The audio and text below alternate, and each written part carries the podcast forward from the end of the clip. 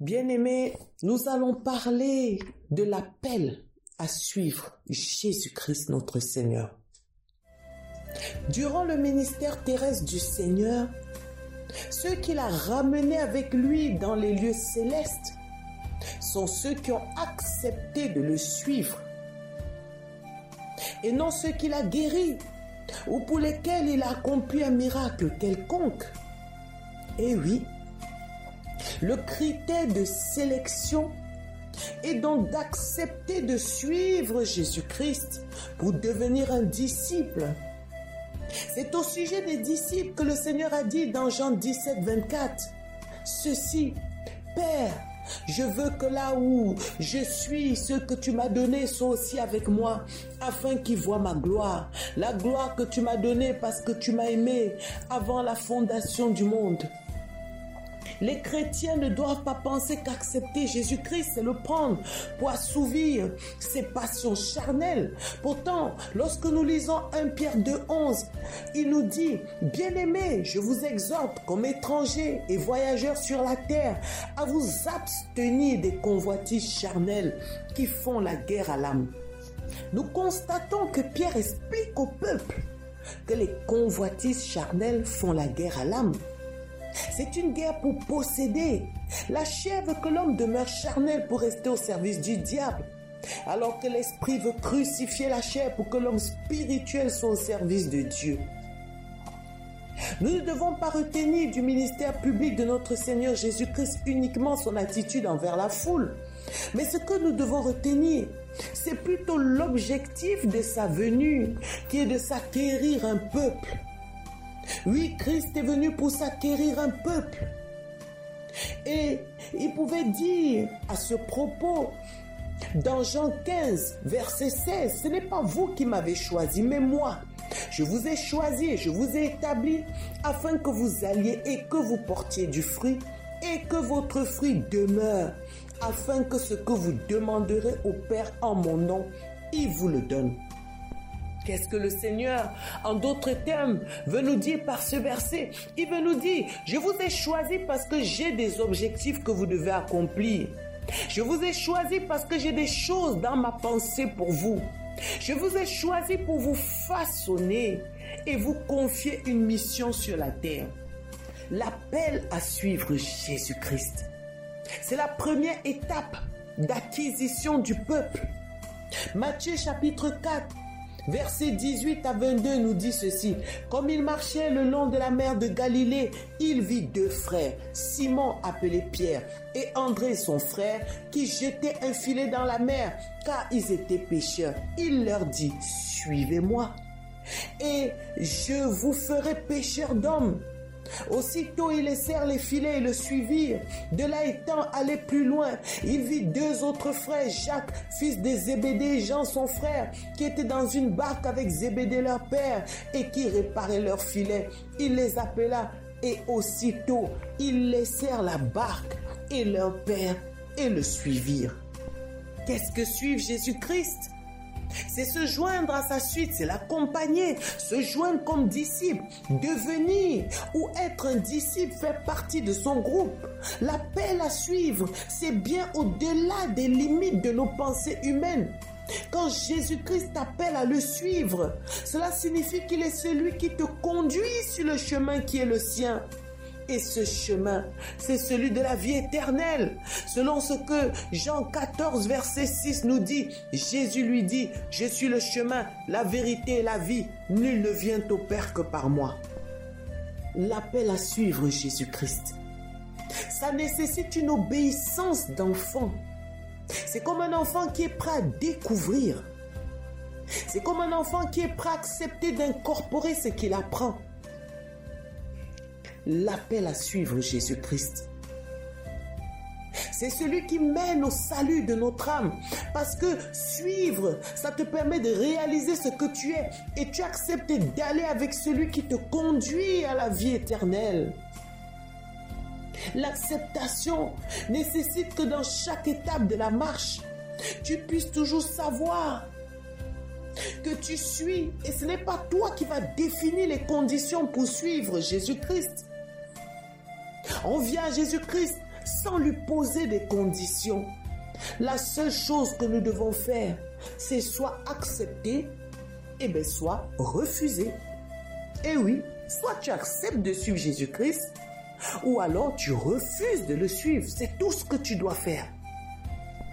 C'est vrai qu'au début de l'appel, on peut avoir du mal à réaliser, à comprendre correctement les attentes de Dieu. Mais le désir de suivre Jésus-Christ, même au-delà de la mort, c'est ça qui doit nous animer. Et c'est le cas de Pierre. On peut voir comment il disait naïvement dans Jean 13, 36, mais pourquoi ne puis-je pas te suivre maintenant? Je donnerai ma vie pour toi. On voit que Pierre, il avait une intention et son désir, ça suffisait pour que le Seigneur puisse lui faire confiance parce que le moment venu, il manifesterait la même intention, mais avec une meilleure compréhension. Dans une autre version, il est dit, toujours Jean 13, le verset 37 et 38, Seigneur, lui dit Pierre, mais pourquoi ne puis-je pas te suivre maintenant? Je suis prêt à me défaire de ma vie pour toi. Et Jésus répondit, tu es prêt à te défaire de ta vie pour moi? Amen, amen. Je te le dis, un coq n'aura pas chanté que tu ne m'auras renié par trois fois. Pour suivre Jésus-Christ convenablement, mes bien-aimés, il faut être prêt à accepter de se défaire de sa vie pour que le Seigneur, et même si tu n'es pas encore suffisamment bâti pour le faire, ça sera beaucoup plus facile pour toi d'accéder à tout ce que Dieu a prévu. Et la meilleure compréhension possible est certes nécessaire, mais il faut aussi que le pouvoir de la mort soit brisé en nous. Parce que Christ notre Seigneur, il a vaincu la mort. La peur doit pouvoir nous quitter au fur et à mesure que nous avançons avec Christ. Lorsque le pouvoir de la mort n'est pas brisé en nous, il nous empêche de devenir des véritables disciples, prêts à mourir pour Jésus-Christ. Sachant bien sûr, comme nous dit Matthieu 10, 39, celui qui conservera sa vie la perdra, et celui qui perdra sa vie à cause de moi la retrouvera. Dans Matthieu 16, verset 25, il dit, car celui qui voudra sauver sa vie la perdra, mais celui qui la perdra à cause de moi la retrouvera. L'appel à suivre Jésus-Christ, ça doit aboutir à faire de nous des disciples. Et si on n'intègre pas correctement le premier niveau d'appel à suivre Jésus-Christ, comprenant que c'est lui qui nous conduit, quand on dit le suivre, ça signifie que tu vas faire abstraction de tes propres pensées. Et tu vas suivre ce que le maître a te dit. Et c'est possible. Même si c'est pas toujours facile pour l'homme charnel, tu dois savoir que c'est possible. Celui qui suit Jésus, il le fait tel qu'il est d'abord. Oui, quand tu suis le Seigneur, tu le suis comme tu es. Parce que Christ, notre Seigneur, n'est pas venu pour les justes, mais il est venu pour l'injuste. Et les injustes vont devenir justes par leur obéissance. Et cette obéissance, ça sera le pur produit de notre foi en Jésus-Christ. Chaque étape du suivi doit être correctement franchie. Même lorsque le Seigneur vient nous donner sa chair à manger, comme il le dit dans Jean 6, verset 43-59, même lorsqu'il vient nous donner son sang à boire, c'est-à-dire la nouveauté de vie, il nous appelle à le suivre dans toutes les étapes pour bien bénéficier de ce qu'il va nous apprendre et surtout d'obéir aux recommandations. Jean 8, 31, Jésus donc disant aux Juifs qui avaient mis leur foi en lui, si vous demeurez dans ma parole, vous êtes vraiment mes disciples.